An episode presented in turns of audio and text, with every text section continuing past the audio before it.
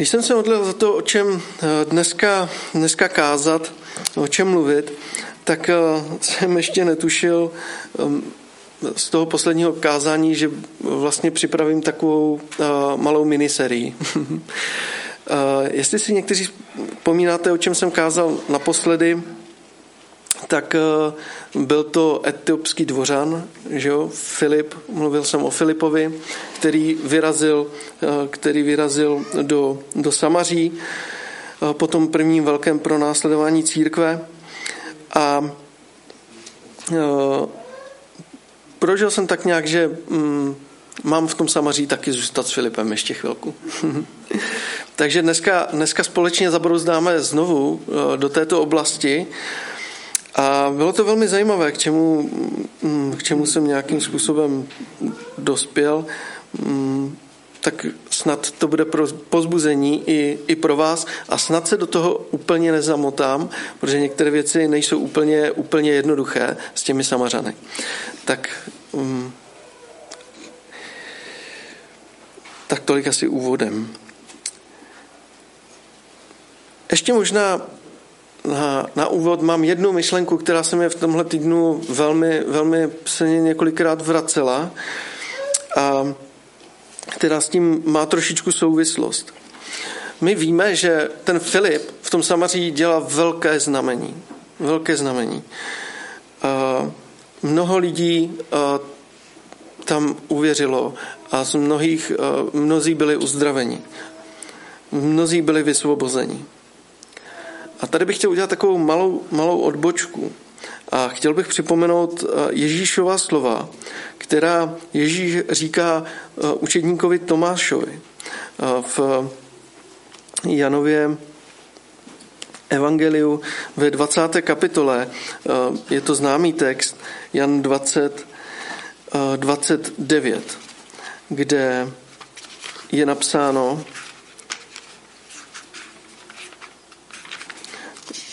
Jan 20, 29.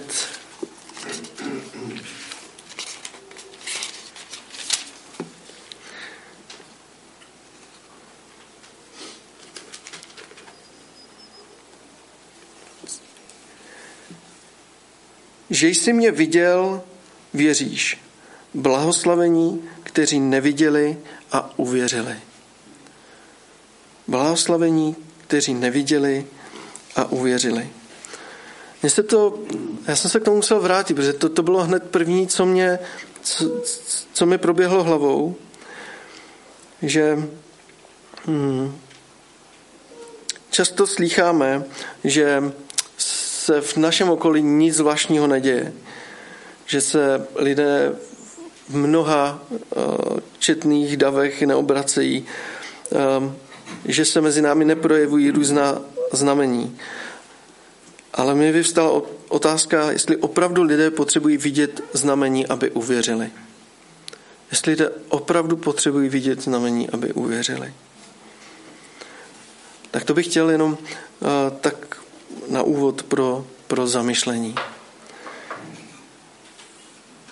Protože to dneska s tou vírou bude trošičku souviset. Já jsem v tom předchází, předchozím kázání říkal, že židé samařeny moc nemuseli.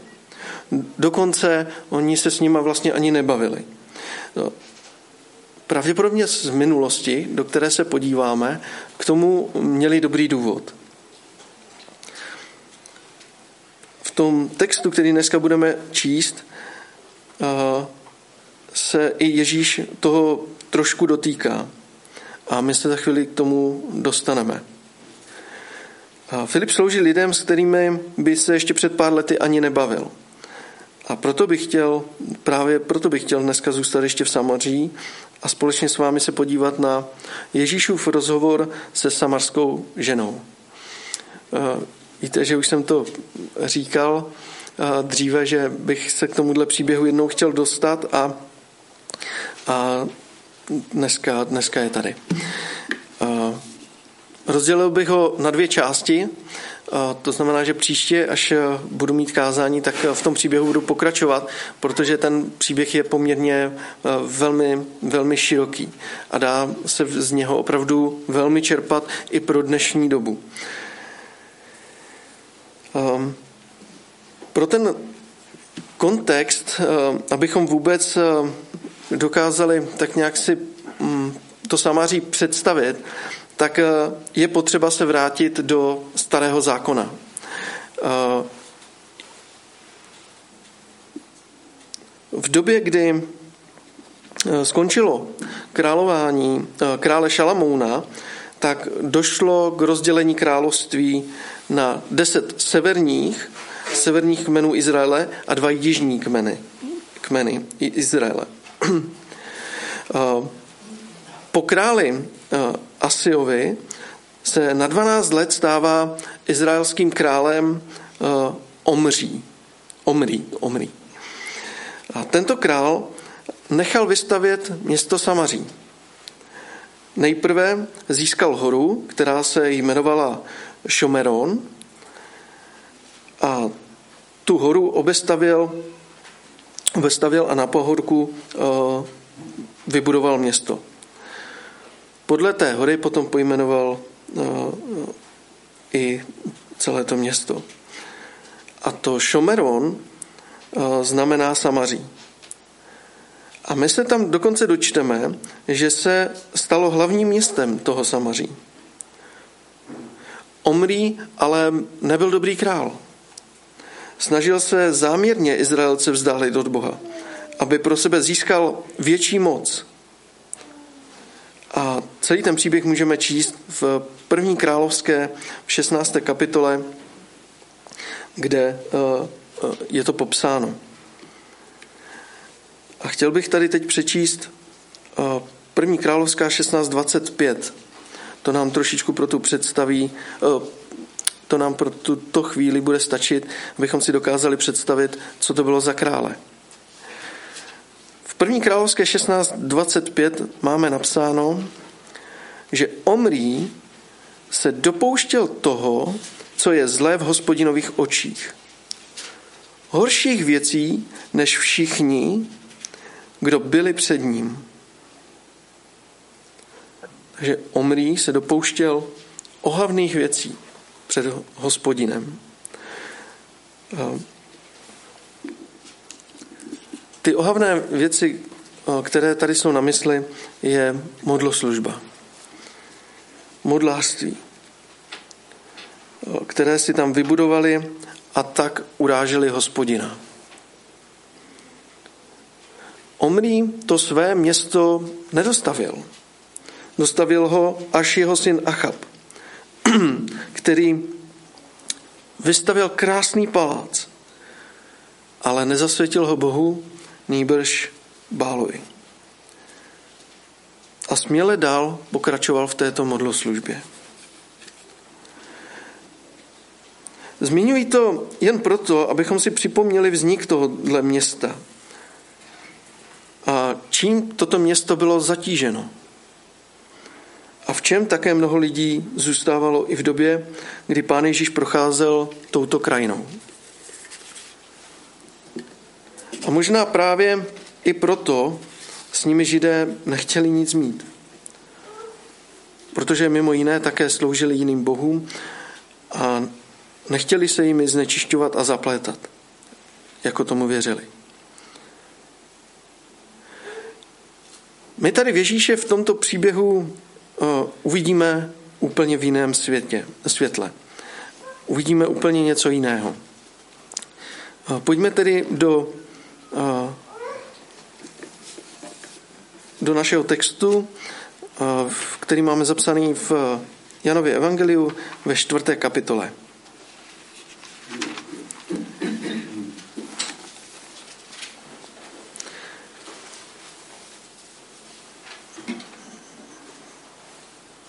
Jan, čtvrtá kapitola, budeme číst od prvního verše.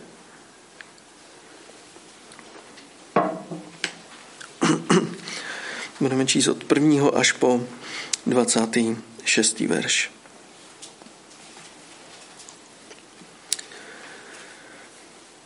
Když se pán dověděl, že farizeové uslyšeli, jak on získává a křtí více učedníků než Jan, a Ježíš sám nekřtil, nejbrž jeho učedníci, opustil Judsko a odešel opět do Galileje.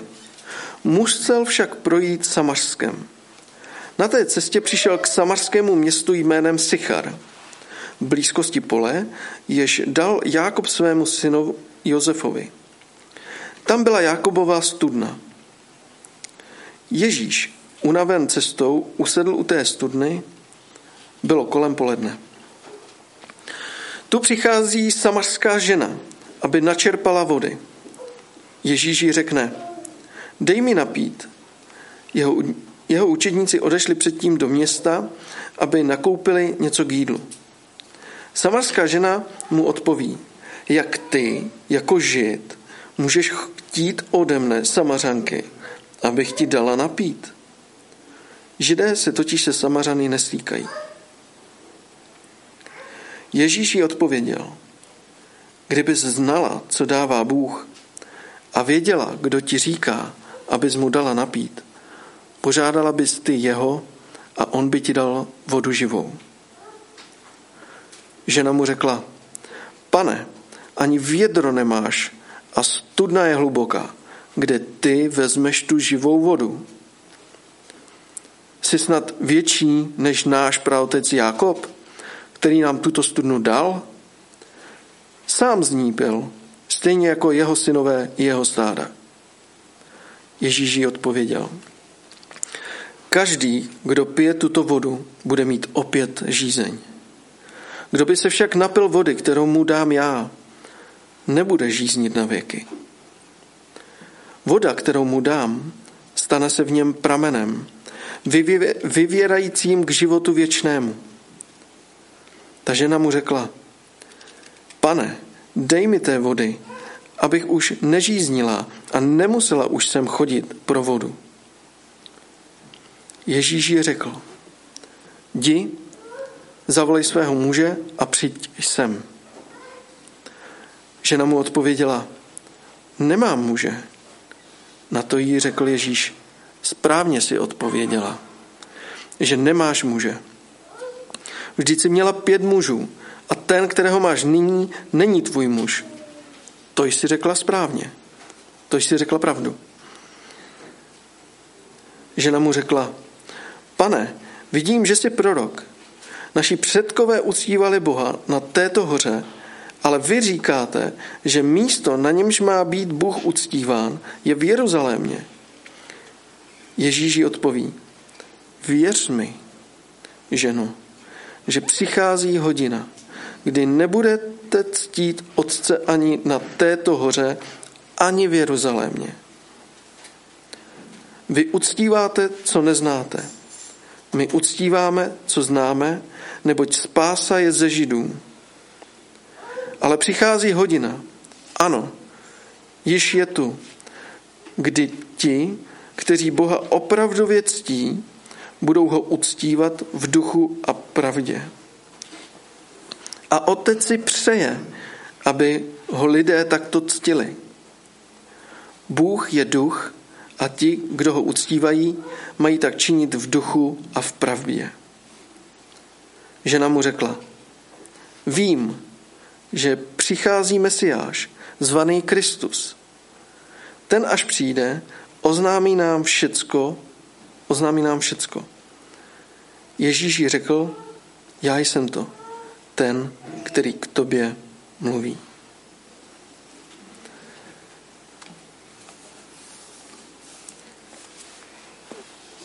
Myslím si, že tohle je opravdu krásný příběh.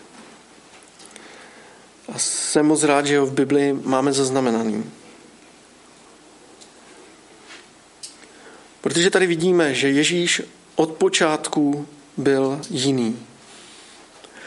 Jeho touha přivádět lidi, lidi k věčnému životu nemohla omezit kulturní pravidla. Nemohla ho omezit kulturní pravidla. Židé, když měli cestovat na sever, tak se tomuto místu, pokud to jen trochu šlo, vyhýbali. Ale Ježíš si to namířil přímo. a zastavuje se na krásném místě u Jakobovy studny, kde se setkává se samarskou ženou. Už jsme si trochu vysvětlili, proč Ježíš nemá problém hovořit se samarskou ženou. Vidí někoho, kdo potřebuje záchranu napříč kulturním postavením. A Ježíš také znovu ukazuje, že evangelium je opravdu pro každého a dokonce i pro samotné samařany.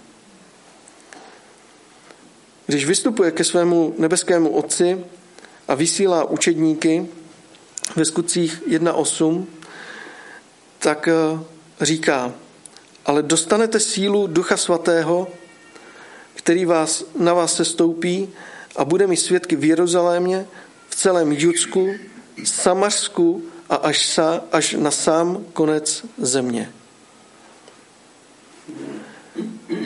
Slyšeli jsme o Filipovi. A tady vidím, že se Ježíšova slova opravdu naplnila. I Samaří slyšelo skrze Filipa tu úžasnou zvěst o vzkříšeném Kristu.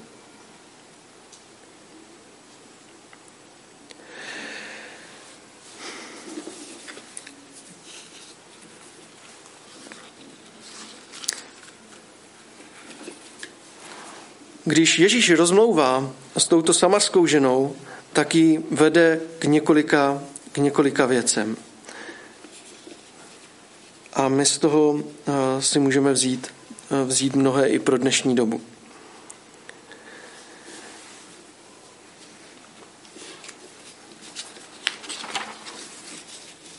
Mám tady pár, pár myšlenek a chtěl bych se zastavit u několika, několika míst.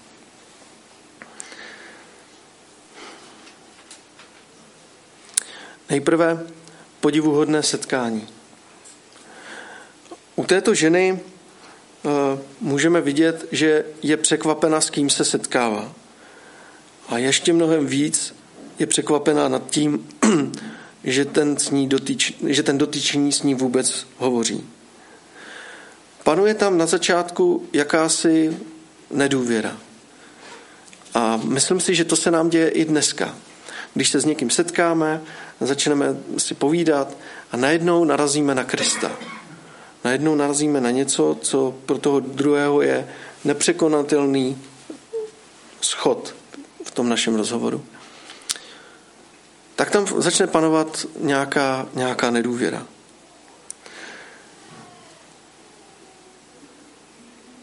Ta žena, když s ní Ježíš začíná hovořit, tak mu odpovídá, jak ty jako žid můžeš chtít ode mne samařanky, abych ti dala napít. Jak, jak se tohle to vůbec může stát? A Ježíš tady jí na to odpovídá, kdybys znala, co dává Bůh a věděla, kdo ti říká, abys mu dala napít, požádala bys ty jeho a on by ti dal vodu živou. Tady v tomto verši jsou dvě věci. Ta první je, kdy Ježíš říká, kdybys znala, co dává Bůh. Ti samařani v mnoha věcech měli zmatky.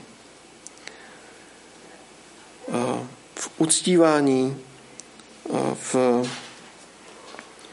v tom, kdo a kde hlavně kde by se měl Ježíš uctívat, nebo ne Ježíš, kde by se měl hospodin uctívat, protože pořád žijeme v době, kdy, kdy židé uctívali uh, hospodina v Jeruzalémě, kdežto uh, samařané uh, uctívali na hoře, uh, na hoře Gizer, Gar, Garizim, pardon, Garizim. A um, tady vidíme, že jsou tady jakési dva tábory, dvě společenství, eh, které navíc spolu sousedí a které se nějakým způsobem snaží uctívat hospodina. Ale každý tak nějak trochu po svém. Židé v tom Jeruzalémě a Samařané na té hoře eh, Garizim. A tady hned vystává ta pochopitelná otázka, eh, kde Boha uctívat. Tu či tam, které místo je k tomu vhodnější.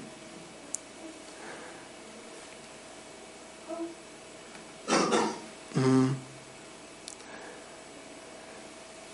Tady žena říká, takže to byla ta, ta první, první věc, na kterou narází, naráží.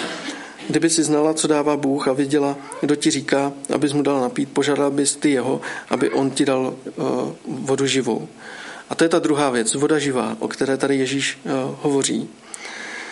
Uh, co by mohlo být tou živou vodou pro nás v dnešní době?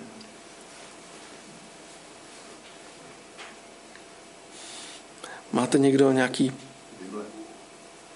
boží slovo?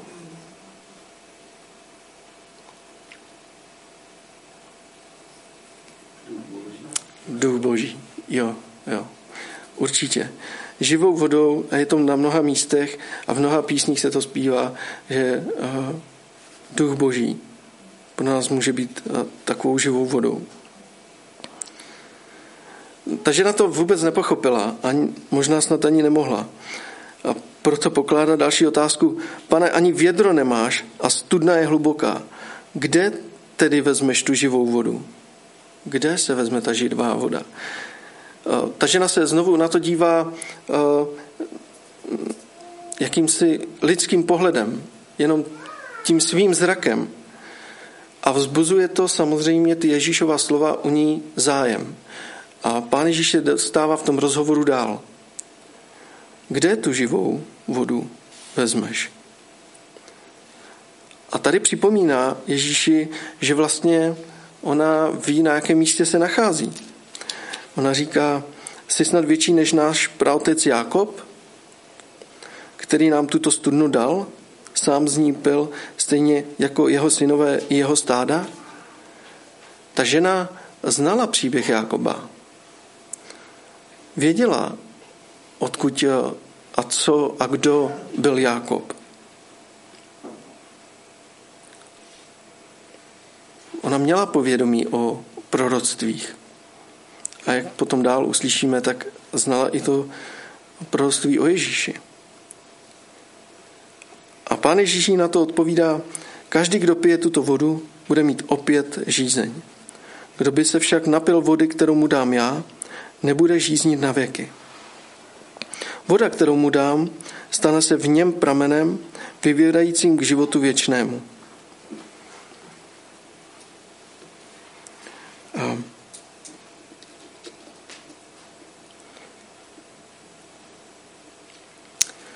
Tahle žena se setkává s něčím, co doposavať neznala.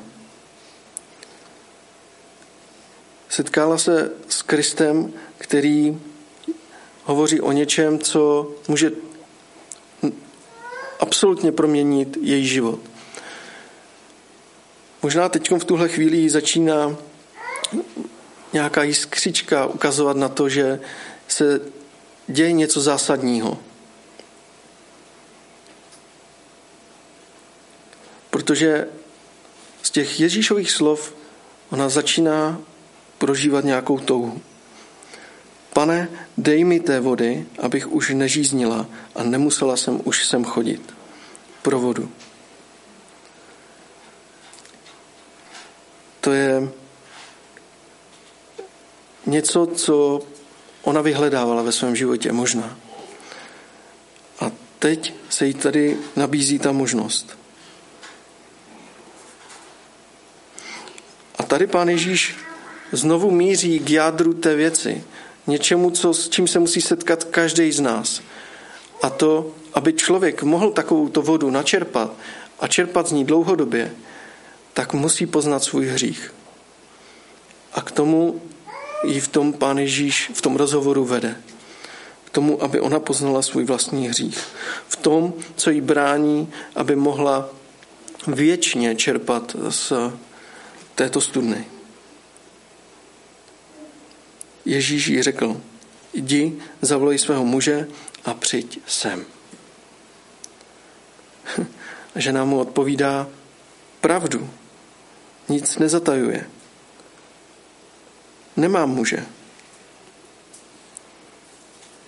A Ježíš jde dál, jde, jde do hloubky a dává jí poznat, že opravdu ten jejich, jejich hřích zná do posledního písmene.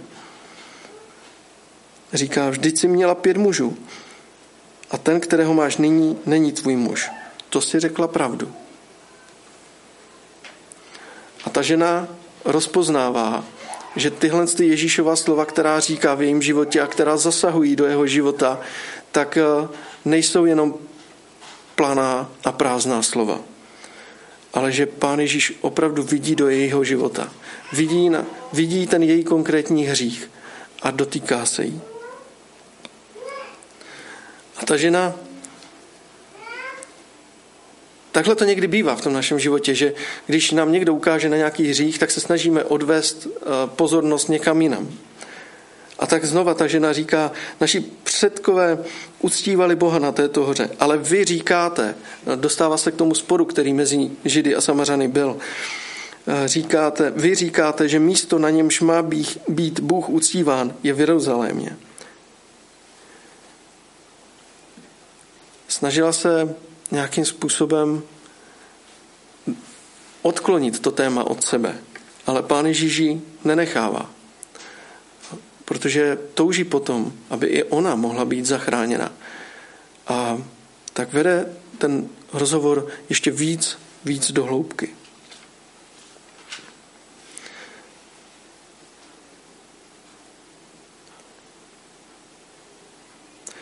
A vidíme, že hm, ten, ten rozkol v tomhle tom, kde uctívat Pána Boha, že vlastně nejde o to místo, kde má být uctíván hospodin. Ježíš přichází s něčím úplně revolučním, úplně s něčím novým, co neočekávala. Ježíš jí říká a dává jí poznat, co, co přichází. Poukazuje na dobu, která směřuje do budoucnosti. Říká, přichází hodina, ano, již je tu, kdy ti, kteří Boha opravdově ctí, budou ho uctívat v duchu a v pravdě. A otec si přeje, aby lidé takto ctili. Takže ne jeruzalémský chrám a ne na té hoře Girazim, ale v duchu a v pravdě. Chtěl bych se trošičku teď zastavit u toho, co to znamená ctít a uctívat. Ono jsou to totiž dvě věci. My ctíme rodiče a významné osobnosti, například, ale uctívat, uctívat to znamená především postoj srdce člověka. Je to výraz nejhlubší pokory a zároveň v tom křesťanském pojetí uchvácení boží slavou, svátostí a velikostí. V Bibli čteme o tom, že lidé, když se setkali s Bohem, tak eh, je to často nutilo klesnout k zemi. Padali na kolenou či rovnou tváří k zemi. Můžeme třeba v Genesis 24-26 číst. Tu padl muž na kolena, klaněl se hospodinu. A nebo v Exodu 4.31 a lid uvěřil, když slyšeli, že hospodin navštívil Izraelce a že pohleděl na jejich ujařmění, padli na kolena a klaněli se. A nebo taky Exodus 34.8 Mojžíš rychle padl na kolena, tváří k zemi a klaněl se Bohu.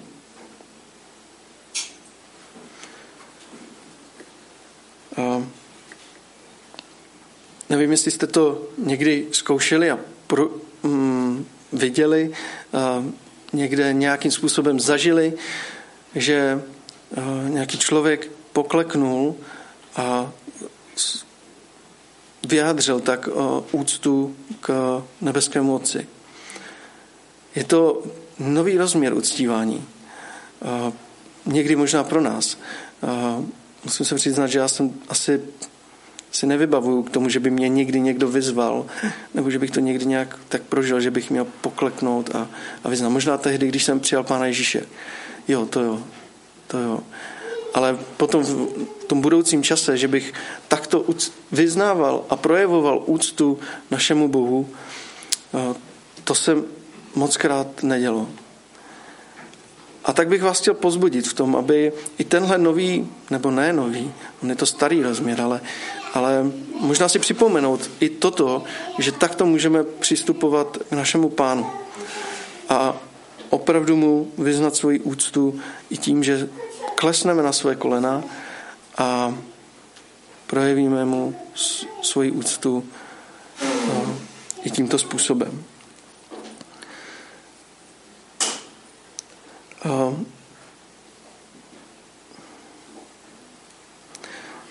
Další věc, kterou vidíme u této, u této ženy a v tomto rozhovoru, je ta touha po poznání. A myslím si, že i to my někdy potřebujeme, aby to Duch Svatý v našem srdci stále a stále obnovoval. Jak čteme u Matouše 7.8, neboť každý, kdo prosí, dostává, a kdo hledá, nalézá, a kdo tluče, tomu bude otevřeno. Tohle je přesně tenhle případ, kdy ta žena hledá a kdy nalézá.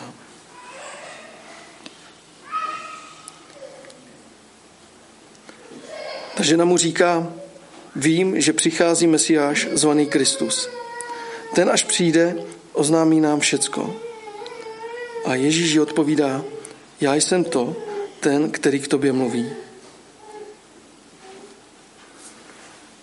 Ježí, žena dostává od Ježíše jasnou odpověď na její otázky i na tu poslední.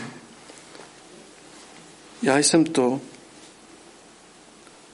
ten, který k tobě mluví.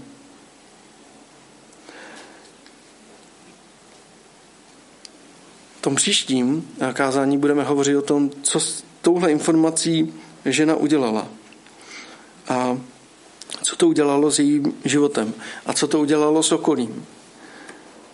Ale možná eh, se ještě můžeme zastavit nad tím, co ty její slova a ta Ježíšova slova znamenala. Co vlastně jí pán Ježíš v souhrnu říká a k čemu ji pozbuzuje. Říká, že už bude vlastně jedno, kde budete uctívat hospodina, Ježíše. Že to nemusí být jeruzalémský chrám a nemusí to být ani na té hoře, ale uvnitř srdce. Co to vlastně znamená, to uctívat v duchu a v pravdě? V duchu tomu můžeme rozumět tak, že opravdě, opravdově uctíváme z vlastního vnitřního popudu, z popudu Ducha Svatého. Je to osobní, osobní, osobní věc a osobní záležitost. V pravdě pak Boha můžeme plně uctívat jen, jen ten, kdo poznává pravdu o Bohu a o sobě samém, stejně jako ta žena. Boží pravda se zjevila v příběhu Ježíše Krista v narození, životě, smrti a zmrtvých stání. A zde poznáváme pravdu jako něco živého, chodícího po této zemi, zasazaného do konkrétního období a do konkrétního času. A poznat Boží pravdu znamená pro Bibli poznat Krista. Nebo pro nás poznat Krista. Vždyť on řekl, já jsem ta cesta, pravda i život.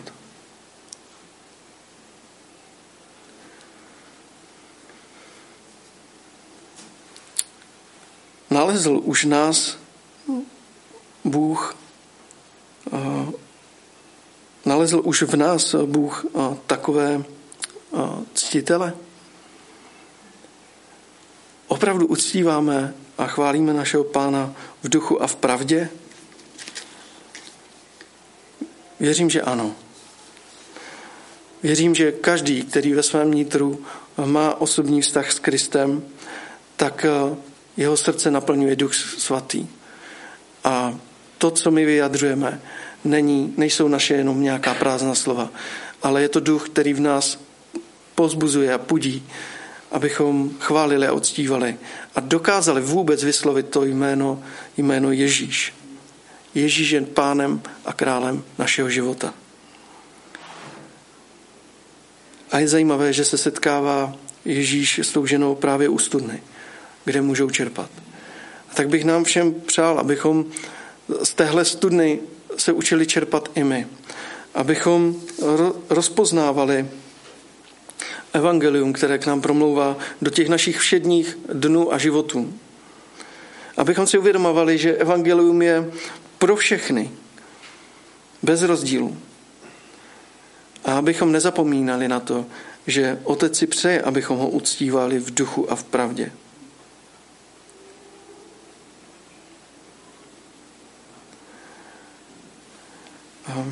Ten příběh z tohohle Samaří